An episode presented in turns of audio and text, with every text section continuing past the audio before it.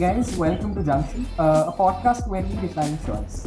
Choice to live on your own terms and by your own design, or simply look the other way and move on. I'm Sanket, your adventure guide for today, as we venture deep inside India's startup ecosystem with India's new age entrepreneurs.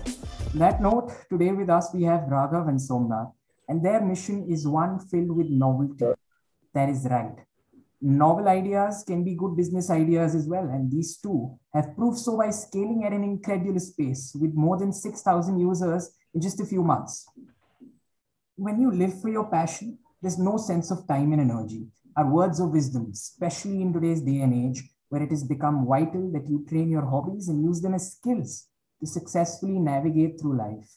Doing what you love and like doing and doing it well. To that end, Habbit is a unique platform that allows you to discover, explore, and pursue your passion. You can do this by learning and upskilling in creative and new age skills through live mentorship and community. But before we start, I would have to congratulate Raghav and Somnath on getting funded at such an early age and at such an early stage. It is an absolute pleasure to have you guys with us. Hey, thanks a lot, man. Um, that was well put, like uh, the introduction about habbit, and thank you very much on the wishes as well. So, uh, guys, before we uh, get into cracking the code for students transitioning to entrepreneurs, I would sort of like to understand how you perceive the current startup ecosystem. Uh, because you guys are based out of Bangalore and you guys are from BITS as well. And what do you feel that the near future beholds for student run Indian startups?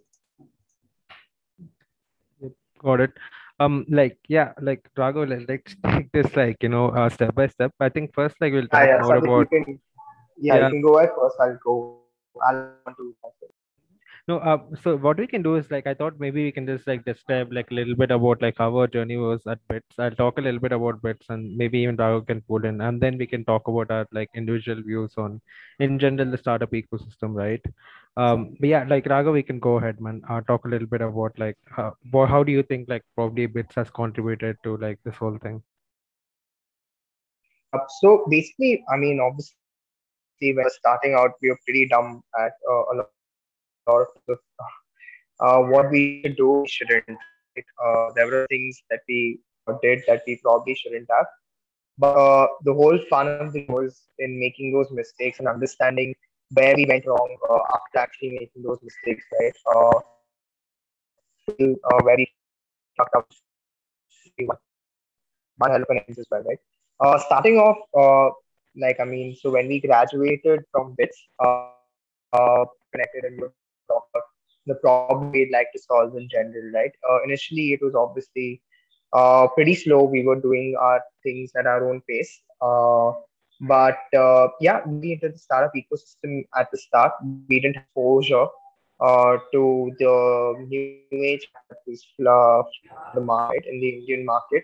Uh, we didn't have a lot, uh, lot of access to even uh, being from bits. Uh, at that time, at least, we weren't very well uh, from itself. Uh, but when slowly we went ahead, we moved basically uh, a few of our seniors who we knew had started out. They advised us to actually move to a place which is really uh, is strong for building, right? Uh, in an isolated state, building with people who are building uh, their own individual aspects. Uh, uh, things in general, their own problems. And that's when we decided to actually move to Bangalore. And yeah, Bangalore is actually a pretty much a life changer in terms of of things, right? Uh, access to capital, access to knowledge, access to fellow builders, just to just the terms of being in a place where you're not the only one building, you're not the only one facing problems which we were uh, facing, and we had uh, how the others were looking at for solving those problems, right? But uh, when once we moved to Bangalore, we basically stumbled upon this place called Draper Startup House. It's actually it's a beautiful place. Uh, it started by international investors Tim Draper. Uh, he these Draper startup houses uh, mostly I think one one in every continent. Uh, Bali, Singapore, Bangalore, etc. Right? I happened to stumble upon it uh, through one of our mutual friends. Uh, told us about that. We loved the place initially. We were based everyone else. There like there were a lot of fellow founders there building their things, and uh, being in that environment really helps uh, a lot of perspective uh, on things by building right by building like there's a lot of things that you need to take care of building a team, building the product, how do you raise funds, what do you say to which investors should you be reaching out to, which investors shouldn't be reaching out to, uh, and yeah, what is dumb capital, smart capital, of things, right? So that really helped uh, moving forward. Yeah. Yeah, yeah, that sounds great. Um, so like um just to revise your question, I think you were like basically asking about like um like how like Bits and Bangalore has contributed to this uh, like our journey as well as like what's your opinion on like startup ecosystem, right? Um, that's something that you're asking, right? Um, Absolutely. Yeah, yeah cool. Um, so like uh, I mean, like Rago said, right? To be very frank, I think like right now it's so popular, dude. Like everyone's just blowing up about like um, you know, bits being like the mecca of startups, like you said. but I don't think like we felt particularly the same when we in bits okay? Like when we were there it's pretty normal place to if anything like um like we used to actually like i don't know about the uh, startup ecosystem itself but there was a lot of focus on like creative and like uh, creative clubs and departments which are there in bits. Um but though i think like there are a few things about bits um which really like you know right now like i think why it's producing so much so much output in terms of like people joining startups right? Um one is that you know i think it has a very flexible structure like where you can just like basically like you have different semesters in your college right? So every semester um you're supposed to take like four to five courses which are of your discipline or uh, your major. Uh, but the rest of the four to five courses basically you can basically opt from any other major as well. So you uh, pursuing chemical engineering doesn't really affect you. You can still go take up uh, biology courses or like mathematics courses or computer science courses. I think that flexibility is something and second thing zero percent attendance. I don't know if you know this or not. Basically you don't have to attend any classes okay? But i think what it gives you is like some time and energy to like explore whatever you're curious about. Um i think like that that curiosity and independence which you get like in a college i think it's like somewhere the other adding to this whole phenomenon um, but like i seem to have missed out on this phenomenon when uh, we were in college okay uh, but like talking about um uh, second thing about Bangalore again, like um same thing, right? Like uh, we have heard that this is like the, the like Indian Silicon Valley or whatever, right? Uh, but like I think like it's very tough to find out uh, places exactly in Bangalore where you can find this ecosystem, okay? And like Raghu had mentioned, I think luckily we came across this place called Draper Startups, which is one of the places where you can actually meet people and you can actually see people who are working on their own, right? People have taken risks and are working on something of their own, and they're trying to basically um, figure this out basically day and night and every day one day, one day at a time right um, I, I, think that's something which really helped us on our journey. Uh, but talking about ecosystem in general i think like there's a lot of misinformation about the startup ecosystem in india in general right? Like i think uh, the general opinion is that you know um, like delving into something like startups is like very uncertain very volatile and uh, it's not a sustainable lifestyle at all. Not many people are doing it. These are probably few things which you'll hear a lot uh, from people right? But if you actually look at data uh, I think like at this point of time, India is second or like third largest, uh, basically country with like the most number of startups, right? I think around right now India has like around eleven thousand startups, um, on as compared to like US, which has around I think one lakh startups, right?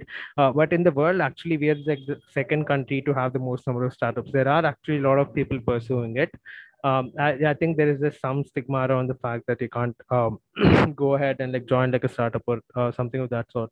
And I think primarily like a lot of startups are emerging uh, simply because like the biggest recipe is population, right? That's that's literally like the recipe in India, dude. There's so much population. We, we have so many users to basically um, try out come up with ideas. There's so much there's so much diversification of users. So there's like so much diversity in needs pain points and desires of all these users. So literally there's so many opportunities to basically build products and services right? Um, i think this really got accelerated though. Um, i mean this is something personally i think uh, is that one because of technology right? Like 2015 16 is when i remember like Jio really started um, booming right? Uh, everyone started getting basically internet access. And what that really gave is um, um, the technology the, what it really gave us access to like um, knowledge and resources right uh, and information. So one we have basically at this point of time everyone has technology access and everyone has access to basically information knowledge and resources. And what's that really giving giving you the ability is to start something all right? And uh, once this is already in place what we also have right now in indian market is a lot of capital okay? And what capital is basically doing is once you start something it makes much easier for you to actually execute it get it to the market and scale it right? Um, i think like technology and capital at this point of time are like uh, quite very accessible. Um, and, and i think that's why it's like so exciting right now to actually start up at this point of time especially in india. Um, they, i think there is some kind of misinformation but uh, if you ask me i think um, there's no more exciting time than this to actually start up in india. I think uh, that was perfect. And a lot of myths busted uh, with both your answers. And that was wonderful to know that we'll have a lot of more opportunities in the future as well. But I still want to ask you, as Raghav had mentioned, so now the trend is to sort of start early. And I'm sure you guys are going to be an inspiration for all the generations to come. But I would want to ask you that is it absolutely essential to get some corporate experience or rather build some networks before you get into uh, finding your own startup? Do you guys also feel the burn of not having corporate experience before launch? So actually, that's a funny question because uh, both of us hardly have any corporate experience. Uh, we basically, uh, to be honest, when I was working uh, in, I was working for a really short while actually. Uh, machine learning engineer, the conversation AI firm, completely unrelated. Uh, but uh, like I just, I, I feel like uh, in that kind of a setup, even though that was that was a startup as well, it was uh, five to six years into the making. And uh, post that, I had switched again as a data scientist full time or as a startup where I was working for again four to five. Where the, basically the company was going on for around four, four to five years, right? It had been operations for to five years. Uh, it just felt very, um, not sure, the growth potential that I felt like I had personally and professionally uh, wasn't being utilized as much uh, in that environment, right? Uh, because uh, a lot of things were uh, online at that time as well, uh, in terms of meeting as many people, uh, my co-workers, right, in general, uh, since everything was online, uh, the working as well. But uh, for some reason, uh, what I felt like is the years I was working in a corporate uh, or a startup which is at some level of maturity, uh, the growth potential wasn't being utilized as much as I'd like it to be uh, for me personally or professionally, right? Uh, and within just eight to nine months of starting up, personally and professionally, I've reached a state of growth where I think uh, any corporate experience uh, or any other experience could have uh, taken me so ahead uh, personally, actually in my life, right? So uh, what I feel like is, if anything, people should start in their college. They shouldn't even uh, probably, obviously, corporate experience is something uh, definitely valuable, but I don't feel like right now, currently, given the growth potential that people are looking at in their career, it's not like working or starting up on your own, uh, college is probably the right to do it. Uh, and if they've missed out on a corporate experience, it's I don't think it's uh, anything that they should uh, looking back at and regretting at all. Yeah. Um. So like I mean like for me though it's like completely different. Would I in fact actually like didn't even work at any company. I have actually a like very research focused background. Okay. Um, I, I like the only thing I've done all my life is actually just research. Uh, I think in one way it actually helped a lot, like just being from research. Like I think it really adds to critical thinking about like a lot of things. Uh, and also one more thing which ha- which happens like when you're researching, working in a lab is that you're uh, mostly ending up building products on your own. So you'll have to learn coding, designing everything by yourself. I think that's something which really helped in my journey. Um, though I think like, dude, uh, like to be very frank, um, I think everything has its pros and cons. Like, um, as much as I'm like, you know, I feel like startups are the things which actually going to change uh, how the Indian economy works and like, you know, actually um, help with uh, the society getting better. Um, I don't think there's anything wrong with like also going and joining a star corporate or anything, right? Uh, personally, I feel like I have not missed out on anything by not join, uh, not joining a corporate. Uh, but I think like people have joined corporate, right? I think there's a certain lifestyle which they seek, um, you know, uh, where pro- probably there are few people who are not privileged enough to actually take such a huge risk and you know start up on a startup on something, right? Probably a lot of people don't have access to resource to actually start up, right? Um, uh, I think that's understandable for people who are there in corporate, the kind of lifestyle they're seeking. I think it's like totally up to them whether they want to do it or not. Uh, but I think like like we discussed in the last uh, point as well, right? Like um, with the current access to technology and capital, like it just makes it really easy um, to basically start something of your own. And like what uh, you really get when you start up is that like that that space to basically uh, create and innovate right? That might not necessarily be the case in um, corporates. So in corporates you see that a lot of decisions are usually top down right? Uh, matlab, like someone above you tells you what to do and you'll have to figure it out. I mean there there are cases when there's also bottom up change but they, that rarely um, happens to be the case. Um, but in startups it's actually much of the innovation is driven bottom up rather than top down. And you're basically getting that freedom and independence to work on something of your own right um, that is the first aspect. I think that's something all of us crave right? Deep inside to do something of our own like own that particular thing. And most importantly get that freedom to uh, create and innovate. That's something which you get right? Um, I think like uh, for that reason, I don't think I've missed out anything uh, like you know by not pursuing a corporate. Uh, but though I think um, like something uh, like something to add there is that uh, one thing which is very important regardless of you being in a corporate or whether in a startup, right? Uh, I think you lot learn a lot by actually meeting people, right? Um, so there are a few things which like the way you think or the way you act or execute anything, right? I think that really comes in once you get exposure to seeing how other people work. Um, I think that's one benefit of corporates, like especially if it's like an agile corporate, right? You get to see how people are like one quantifying a lot of metrics um, and how they're actually doing and getting shit done uh, I think that kind of exposure is something really good with corporate. Like when you're starting up immediately at an early age, you might probably miss off uh, of, of all that experience. Uh, luckily, I've gotten it from uh, you know uh, working on a very uh, agile lab when I was doing the research. I understood how people can actually work on things very quickly. I'm sure even Drago basically had an experience with like a short short stint before Habbit with Rapido as well as Havamo, where I'm sure he got to see how actually people coordinate, you know, work on projects and all of that.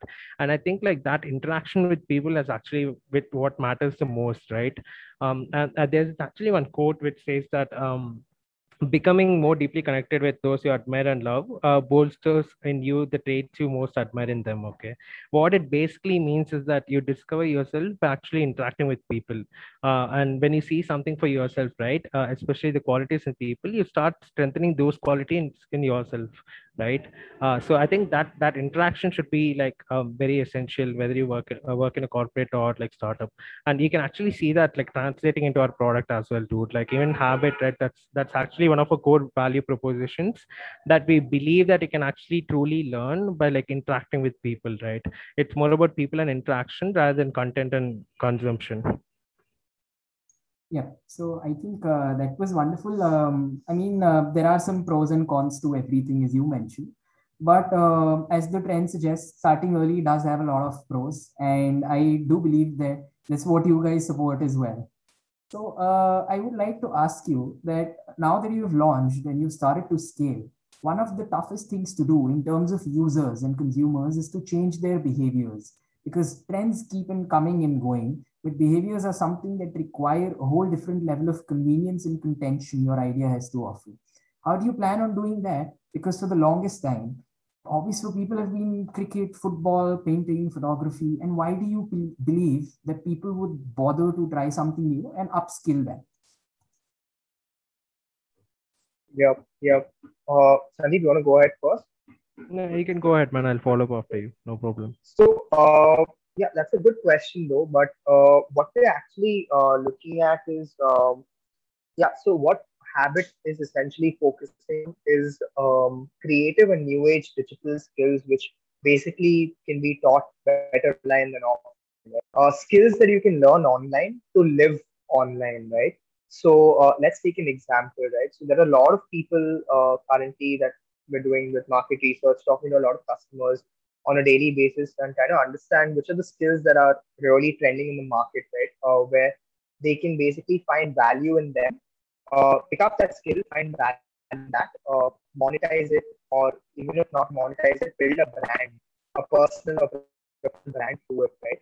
Um, so what we're looking at is basically, uh, if you've noticed, right, five to ten years probably from today, like before today, uh, five to ten years before today, what you would say sustainable lifestyles in India are are probably uh, what we've always heard, right? Either you become an engineer or a doctor or a lawyer or a chartered accountant. These are the only ways to live sustainably, right? Uh, what I mean by sustainably is you cup these skills, uh, you go into industry, you make an earning, and you basically support your lifestyle, uh, the lifestyle of the dependent dependence on you, etc. Right? Uh, but what we're seeing in India currently is there's a huge boom in the creator economy, right? In fact, the whole 21st, uh, the, the century, the decade is uh, labeled as okay, it's going to be the creators uh, economy or the creators century, right? Uh, so what we're looking at right now is a fundamental shift in people where they are understanding that they can monetize or make a sustainable lifestyle out of their creative skills, out of skills that they've always wanted to pick up but they were constrained uh, to just take, take it up as a side gig or as a side hobby. Uh, and uh, because there was a question of how do you make it sustainable, right? How do you make a sustainable business out of it? How do you basically uh, like make a lifestyle out of it where you can sustain or uh, fund yourself, fund your lifestyle, your dependence, etc. Right uh, now, with, with a huge boom in the creator economy, we're seeing that these these lifestyles are actually becoming sustainable. Right, on an average, uh, a creator uh, today in India, we see so many creators earn more than the average engineer or an average lawyer, chartered accountant, etc. Right? Uh, and these are not just data points, right? These are basically, we speak to our mentors on a weekly basis. We try to understand their pain points, right, as well. Uh, our mentors uh, on our who are actually creators, uh, who become now my entrepreneurs where they're monetizing their creations, uh, they earn on an average more than uh, in as a creator than they used to in their day jobs earlier, right? Uh, one of our creators, Kumudini, a scrapbook journaling creator uh, and, a, and an entrepreneur. She has her own scrapbook journaling uh, business that she runs where she sells her scrapbook journaling products, services, etc. Right? She as a creator, scrapbook journaling creator, earns three times more uh, as a creator than what she did as in her day job, right? So those are some data points that we're seeing which are blooming or, or going crazy in India as well.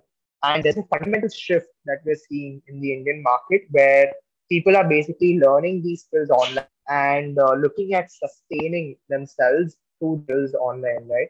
And they're not just limited to the ones that we have a lot of new age digital skills that we're looking at. How do you make a podcast, financial literacy, personal finance, right? Uh, music production, YouTube branding, LinkedIn branding, Instagram branding. All of these are great skills that we've identified or are these growing in India, which don't have uh, an institutionalized learning system uh, in college or even earlier. But these are best taught uh, through mentors who that path, right? Uh, and that is literally what uh, our supply side is. Our supply side uh, creators and micro entrepreneurs who walk that path.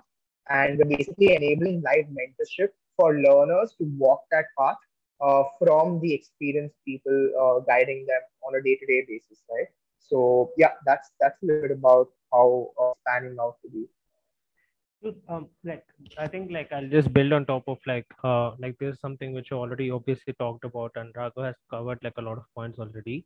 So i mean like firstly i don't think like we're changing a lot of behavior here right? Uh one is that like i think like fundamentally all of us had the need for creative expression dude. Uh so if you look about it like i think everyone has like uh, different aspects in their lifestyle right? Like uh basically we have we try to seek purpose from something. We try to seek uh, passion from something right? We try to seek love from people and similarly creative ex- expression is one of those aspects which all of us have. Uh, each one all of us have hobbies that uh, like if you just look look around you dude who doesn't have a hobby right? It might be different from uh, one person to another but everyone has some way of basically creatively expressing themselves right? I think there's always a need. I think there's a bridge though. There was like a gap basically um, in the fact that uh, like previously when i think like this is something most of us as indian students would probably resonate right? After 10th like most of us were told that the only way uh, you can li- have a lifestyle is by taking something like some iit JEE or medicine or career commerce or something like that because those are the only things that you can earn money right? That's what we've been told. I think that that's that's understandable. I think like five years back when there was no like uh, like digital economy right? There's not uh, enough access to technology. It still made sense because these are the things which we could pursue as careers. But what really happened once everyone got access to the internet is simply simply as simple as that everyone who has any unique niche skill is able to monetize that right? Uh, using technology simply using internet right? There are so many platforms right now. Even if you have something very unique or uh, like niche to deliver you can easily monetize on top of that. Um, and i think what we're doing really is like uh, capturing that right? Like helping like learners to upskill to become creators. When i mean creator uh, anyone is creators as long as they have something unique or niche to teach someone else right? Um, and that's basically what we're trying to do like you know helping learners upskill to become creators and creators who already exist right now across categories like raghav had already mentioned right? Uh, anywhere from art music design to even new age skills where you're talking about like you yourself right? Podcast creation or how to create a newsletter itself or how to start a youtube channel um, how to basically do digital marketing all of these uh, new age digital skills uh, we're basically helping um, creators who are already present in these people uh, these skills uh, monetize better to become micro entrepreneurs. And the thing is things like these you can't institutionalize uh, simply because these are things which recently came up. Like how to monetize these skills is something which recently came up over the last two three years. Um, and the only people who you can actually learn from are the people who you did and right now if you go to a platform also like uh, all the creators are there on a platform or people who have their own personal and business brand all right? So we have like nicely curated basically like top quality creators who have like from the very early age um pursued something creative or like you know uh, on their own and now had made like a sustainable lifestyle out of it right? Um I, I think like that's basically what we're trying to do. Like i think all of us had this need for pursuing something creative uh, for a long time in like indian digital education or in general indian education. That this is something which was not told um which was told that you can't be pursued but now we're trying to change that around. We're trying to uh, basically make sure that you have opportunities in that. You can find community and live mentorship in this to actually make a lifestyle out of it uh, that's basically what we're doing.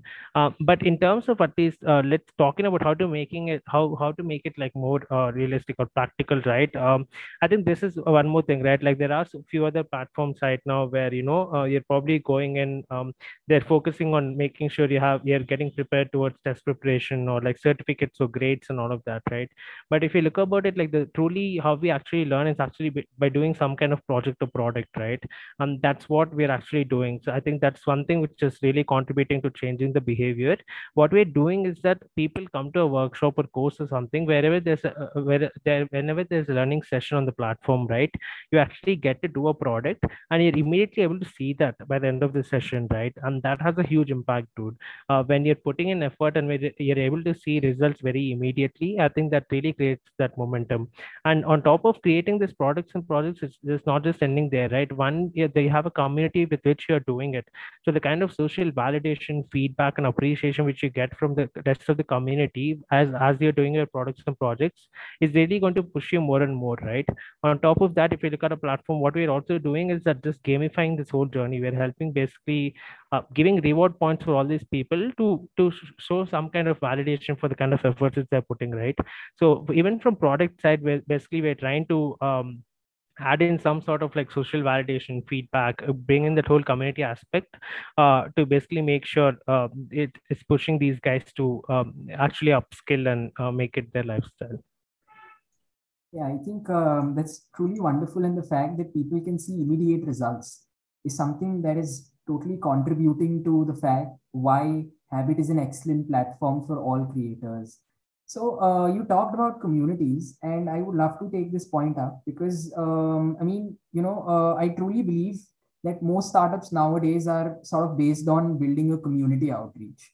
So, uh, what are the significant challenges that you faced in creating these communities and reaching out to more members to join the community apart from the focused mentorship as well because uh, it is understandable uh, that you know people sort of coming together to do something and to learn something does create sort of a chain reaction and they do get motivated but is it something uh, that has been really difficult to target and to uh, sort of maximize upon no, I think like you said, right? Like I think one part is actually the network effect itself. Like that's something which we realized, like Raghav and I recently, that um you know that you usually need like some sort of critical mass. I think this is something which people will realize sooner than later uh, as they're building communities right? Uh, usually there's some sort of critical mass that you need to acquire in like most of these communities to actually build up that organic engagement and interaction. All right? Um, that is like one uh, thing which we actually like realized uh, recently uh, but um, like i think more importantly like since you're focusing more on problems right um, i think in communities the thing is um, so uh, there is like if you talk about like b- building communities offline right uh, where you're actually meeting people and getting in like a bunch of people to create a community there's a high friction in there right because there's so much operation you actually have to get people together. Uh, i think like what community digital communities will be solving is actually making it very low low friction right even in digital communities if you take things like discord or uh, clubhouse for example these are synchronous forms of communication right? There is still some sort of friction there that you have to make sure people come together at the same time. Uh, i think what really happens uh, when you make asynchronous digital communities and add some sort of synchronicity to it it becomes very low friction. Uh, and then the only problem which we'll have to solve at least in our product is making see like there are few like basically services or products uh, where the investment changes dude. So something like healthcare for example is a long term investment. It's not like you'll just invest today and you'll be done right? These are things which you like uh, let it be your fitness or mental health. These are things which you develop over time uh, with the community right? Education is one of those things. You just don't go for like um like it, it's not very quick. There's like a continual learning process right? You need some sort of investment for a long time. And i think that's where with like um, having like a digital community where there is low friction really helps us um, uh, I, think that's something which we figured out but i think like one more problem which we um, are like fighting very well is actually making sure um, when something like education where you're upskilling where you have to put in some amount of time effort and energy um, making sure the interaction and engagement is staying there for a long time um, that's something which are basically um, which we have figured uh, really well. Um, Raghu, maybe you can add in a few points. Yeah, so uh, there are there are there are a couple of things actually in communities, right? Um, so communities, digital communities, what we're building. Uh, so as people, we are every like, like all of us are social beings, right? Uh, we want to interact with people in general who are like-minded, or even if not like-minded, uh, meet people with different perspectives and expand our thought process, etc. Right? But the fundamental part is that we do like meeting new people, or we do like talking to people in general uh, uh, a lot, right? Be it offline or online. Now, with the whole right uh, that uh, the pandemic has created, obviously offline uh, communities have taken a standstill, right? Uh, but online communities is just a replacement for that particular interaction that we're seeing, right? And there are obviously there are a lot of experiences that you can create in online digital communities uh, to make the experience as good as your offline uh, community experience, right? Uh, there are obviously so like technology advanced so much that we have so many tools and techniques to actually make the interaction really good uh, in online communities, right? So what I feel like is uh, obviously initially while you com- create communities for a product, yes, it is hard generating that uh, the you know getting people in uh, or showing them the value of the community. That hey, uh, if you join the community, there's a lot of value in it for you.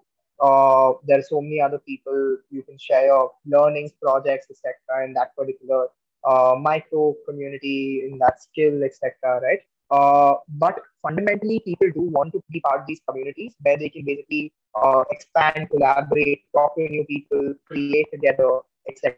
Right? And these products are just helping uh, create those communities and enable those uh, sparks and interactions uh, in terms of collaboration, etc. Right? Uh, and as Sandeep mentioned, actually, what initially was struggling with is how do you basically make an, a community engaging? How do you increase the interactivity? How do you like you know where are those sparks? How do you like get those sparks in the community? Uh, once you like them, like the community like lights up and everyone's talking to each other. It's really good, right? Uh, what we saw is it's actually a lot very much dependent upon your critical mass of the community, right? If there is an X amount of people in the community, uh, that if, if that is your critical mass, if you reach that and if you supersede that, that the interactions start happening automatically. There are only few nudges you require, probably as a community manager, community moderator, or as a product, right? Uh, where you can enable those interactions through technology, where you basically have or you break the ice with few events or few introductions, etc. But if there, if the if your community has reached a critical mass, then those interactions are sustainable. Like they just keep going on and on, and people love sharing and talking about what they're doing in that skill. They share their projects, they share their learnings, they share their knowledge, they help each other out. We've seen so many interactions in our community which are so heartwarming, where people are basically like, "Yo, uh, where can I get like the cracked version of this?" Uh, and people are just lining up to help them out uh, hey, you can access this, use my password, right? Uh, and they're basically sharing a lot of knowledge, a lot of access, uh, which community members didn't have previously. And it's just a collective growth uh, that we're seeing through communities, right? And it's it's beautiful actually. Yeah. Um. Just to summarize that up, uh, like for you, like um, basically like what we're trying to tell like you know since you asked about like how difficult it was for us uh, to create communities like um the thing is like there's always been this fundamental need to be social. So, so far it's been only for entertainment right? Like on things like youtube or netflix uh, there's social value attached to it. Recently we're seeing that happening to education and that's basically what we're pro- uh, promoting as well the community learning aspect of it. Um, pandemic definitely did accelerate this lot of things right? People started what really happened once covid happened is that um, people started seeking more and more experiences digitally right? Uh, we are talking about anything from learning to even dating right? Everything we're starting to seek uh, through like uh, digital medium itself. I think that really uh, helped out um, a lot uh, for us in creating communities and i think this behavior is going to last for a long time. People started realizing that when you're able to get such quick access to such high quality uh, you know like people and content out there uh, why would you, you know put in like go like try to interact with these same communities with much more high friction medium which is basically meeting them in offline right? So i think this kind of behavior is still going to last but obviously right uh, there are like few things which will always like uh, remain in like figuring out for communities like raghav had also mentioned. Is basically before the critical mass itself how would you uh, basically start the interaction engagement? Uh, there are few things which are heavily experimenting with right now and we are tra- starting to see very early signs of how to even create that engagement and interaction before the critical mass itself. Uh, i think that's something which we actually explored and uh, figure to a better and helps us a lot as a product get more learners towards our platform well, I think uh, that was great. And there's a lot of important insights for all the new entrepreneurs that are sort of trying to get a community running and get it uh, sort of hit the ground running with more and more engagements. So, uh, lastly, uh, I mean, most people that are updated on startup news in general uh, know and would also be curious to learn more about your recent announcement of getting funded. And we would love to get some brief insights into the process. And we do have a lot of startups looking for more capital. So, what are the key questions one should know the answers to to increase their chances of getting funded? Yep. Um, so basically, uh, what we're looking at here is, I mean, obviously, when we were raising funds, right? Sandeep and I were raising funds. Uh, initially, we didn't have, uh, as I mentioned earlier, uh, we were pretty naive uh, while raising funds. We didn't have much access to uh, the ecosystem the startup ecosystem, as you say, right? Uh, until we actually move to Bangalore. Uh, and even in Bangalore, when people say, okay, Bangalore is the Silicon Valley uh, of uh, India, etc., that you have to be in the right place in Bangalore as well, right?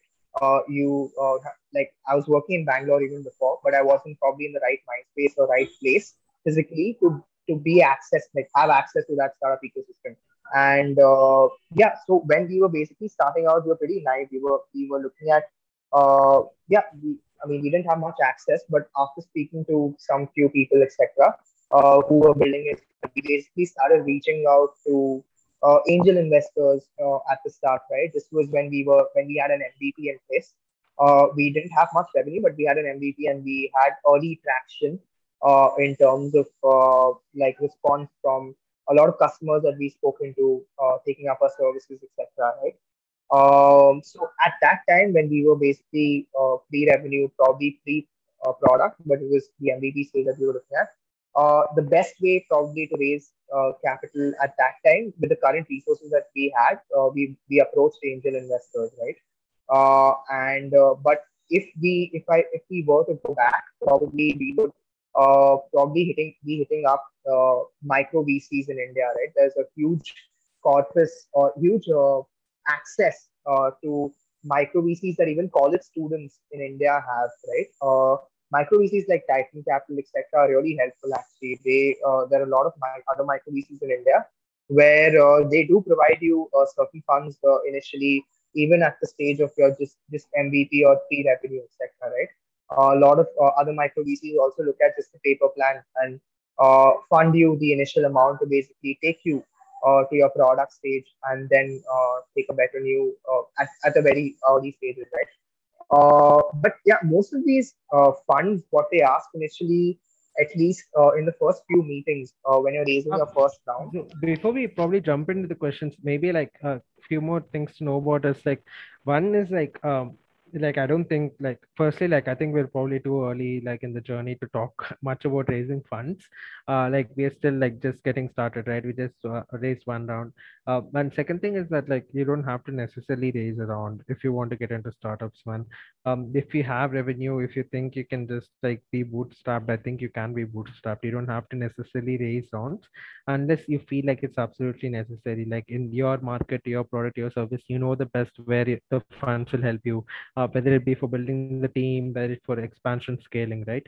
Um, and uh, like once you determine that, okay, you know what, um, this raising funds is actually going to help us scale better or uh, get it to the market uh, for real, like more efficiently, then you can raise funds.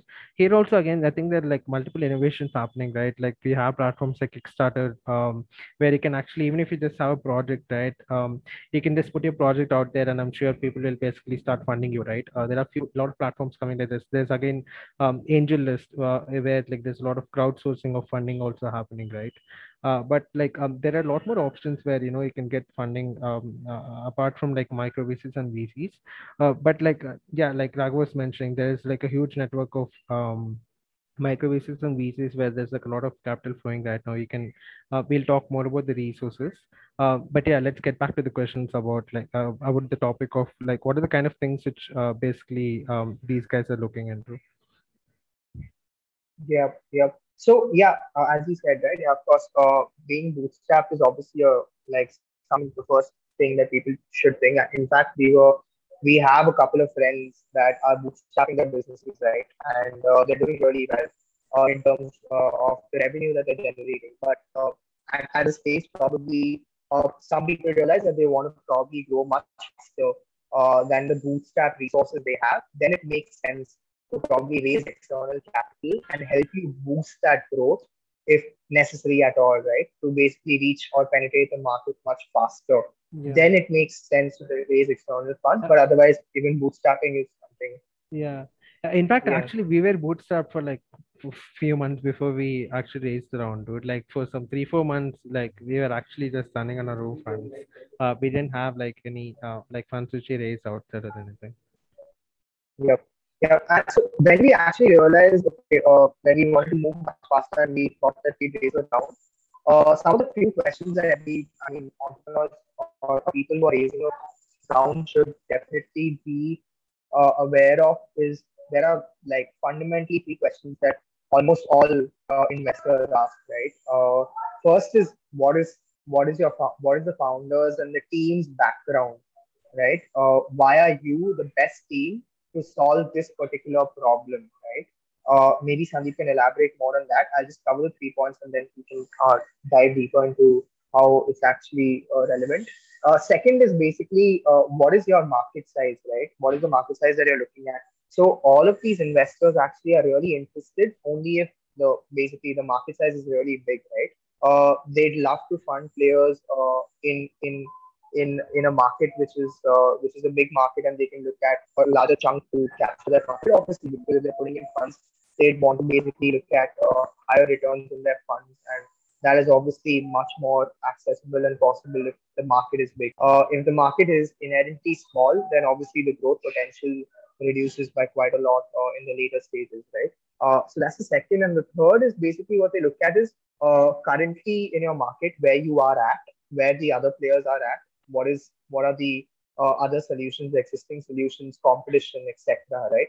Uh, and how are you going to basically navigate through uh, that to basically capture that market uh, of that big market that you're looking at, right?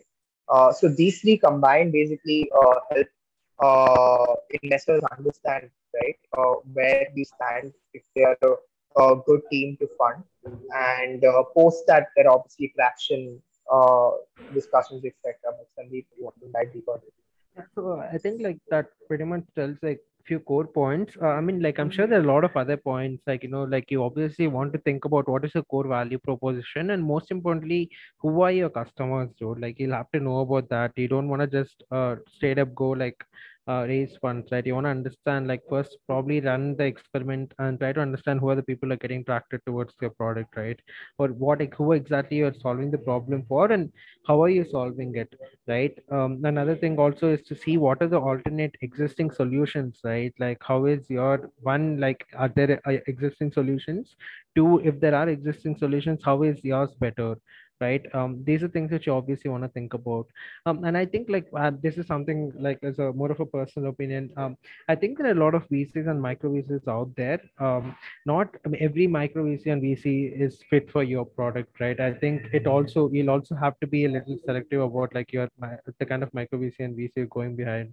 Um, there i do know like there are a few like firms uh, which whose thesis is basically about like the product or service or the industry itself. So even if the market size is fundamentally not um, too big. Uh, these guys do fund you if you're working on a certain type of market where probably the market size is not uh, particularly big right now.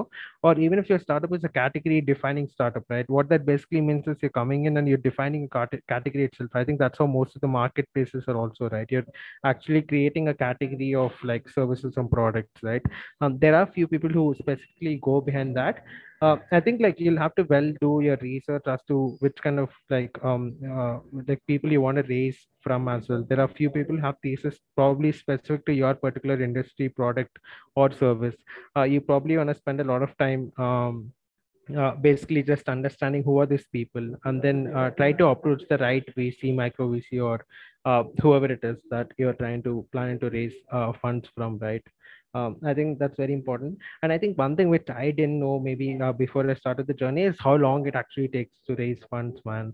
Uh, dude it takes so much time dude. Um, like that's something i think people need to know about. Like it usually takes months. Um, like vc firms which are big um, like i think there's so many steps to it right? Like you have like multiple calls. Um, there's like due delegation due uh, diligence and like it usually takes like months a couple of months so uh, probably you don't want to be at like a runway of like one or two months away and then start raising funds. You usually want to have like a much um, larger like um, what do you call buffer period uh, before your runway actually ends. You want to have like a minimum of like 12 months or six months or something of that sort, right? Uh, I think that's something which people need to know if they haven't uh, already entered the startup ecosystem.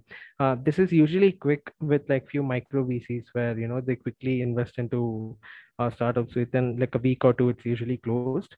Uh, but like most of the firms usually takes quite some time. I think people should be aware of that. I think uh, there's a lot of important information for everyone out there. Uh, so uh, thank you for that. This was wonderful. Um, and i think it was an absolute pleasure to have you guys now i would like to play sort of a very quick rapid fire round with you guys where we talk about the startup ecosystem so one word or one sentence answers, and um, you both can go uh, one after the other. Cool. Wait, so like you can just tell like a sentence or something like that, right? Yeah, yeah. Cool, cool. So uh, should we start? Yeah, yeah, sure. Yeah, yeah, go okay. ahead. So one overrated or overvalued startup you feel? Yo, this is a controversial one. but uh, uh Byju's I mean, should probably scrap that. Don't have bandwidth to deal with like lawsuits right now. But yeah, I feel, I honestly feel with the, uh, yeah, I feel Baidu is overrated. Um, Uh, I think it's nothing, dude. N- Okay. And nothing is actually the startup, basically, by the OnePlus co-founder who just started it. Wait, Nothing what? dot Oh, tech. there's a Nothing is actually a startup. I just The got the earphone. earphones. Yeah, yeah, that is overly hyped. But yeah, that that's actually the startup's name. It's called Nothing, and it's That's- very, very hyped. right. that's So real next question. feedback Uh, for them. Yeah. yeah. Go ahead. So next question. Uh, one key realization that you've had in college, very short and briefly. One what? Key realization that you've had in college that's helped you in your journey. Uh, helped me in my journey, I'm not sure, but I honestly feel like degrees are a scam in terms of it's not helped me a lot. Uh, I myself, um, I have a computer science degree, but uh, people who are who don't have that degree of from other colleges uh, with that degree are much better coders. And uh, I don't think I don't think degrees hold any value. Yeah, I mean, like, yeah, you can say that about institutionalized education to an extent. Uh, but like for me, I think like the realization is that college is actually more about the people than the place. Um, I think that's general in general a realization which I've had that a lot of things are actually about the people and not really the place itself. So, um, right. So, uh, one new age entrepreneur you feel is an inspiration to all. Okay. Mm, to be honest, I take more inspiration from people who are building around me.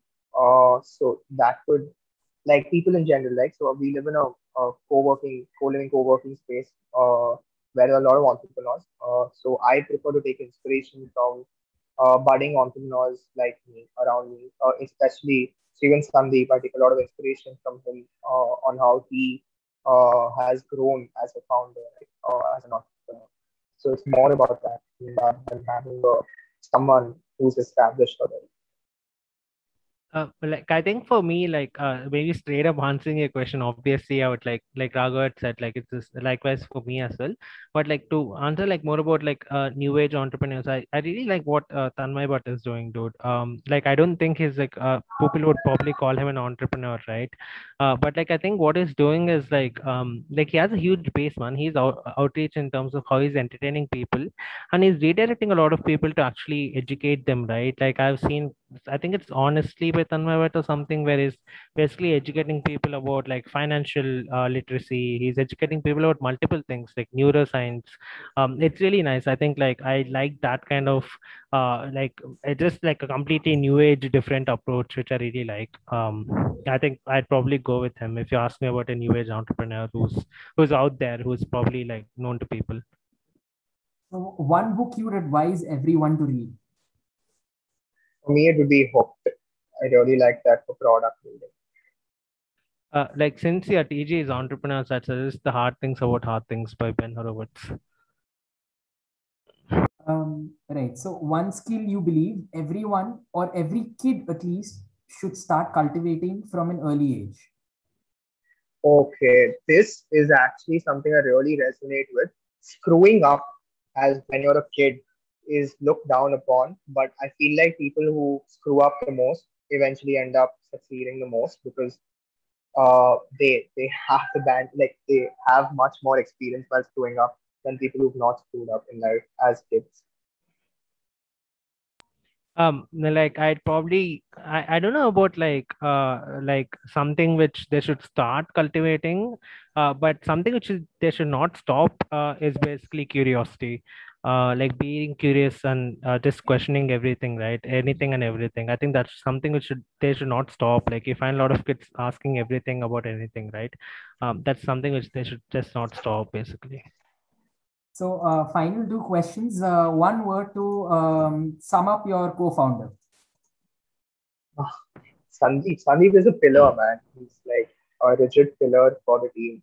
You can always back, uh, like go back to him to, to even if there's a fire burning, there's he's there always standing. Uh, uh, This is a tough one, dude. Like you can't sum up like a person in one this thing, dude.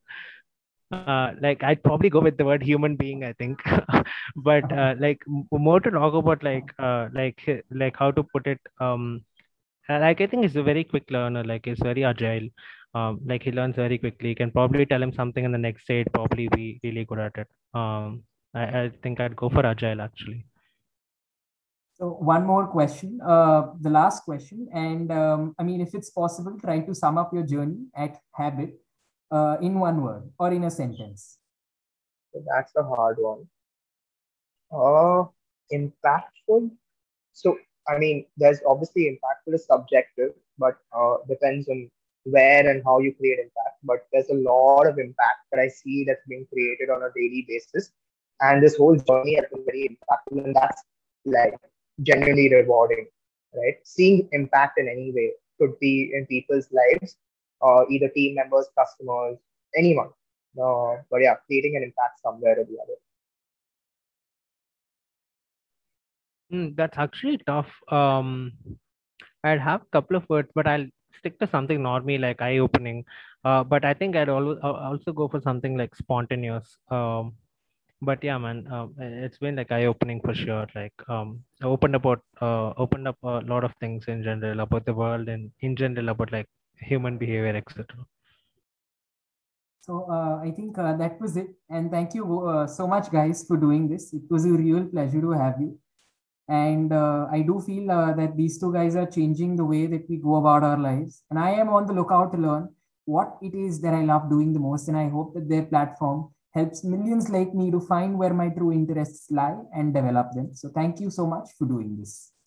Okay, thanks a lot, dude. This was this was delightful. Thank you very much. Thank you very much for taking. Thanks, buddy. Time. This was really great, man. Let's do this sometime again. Thank you.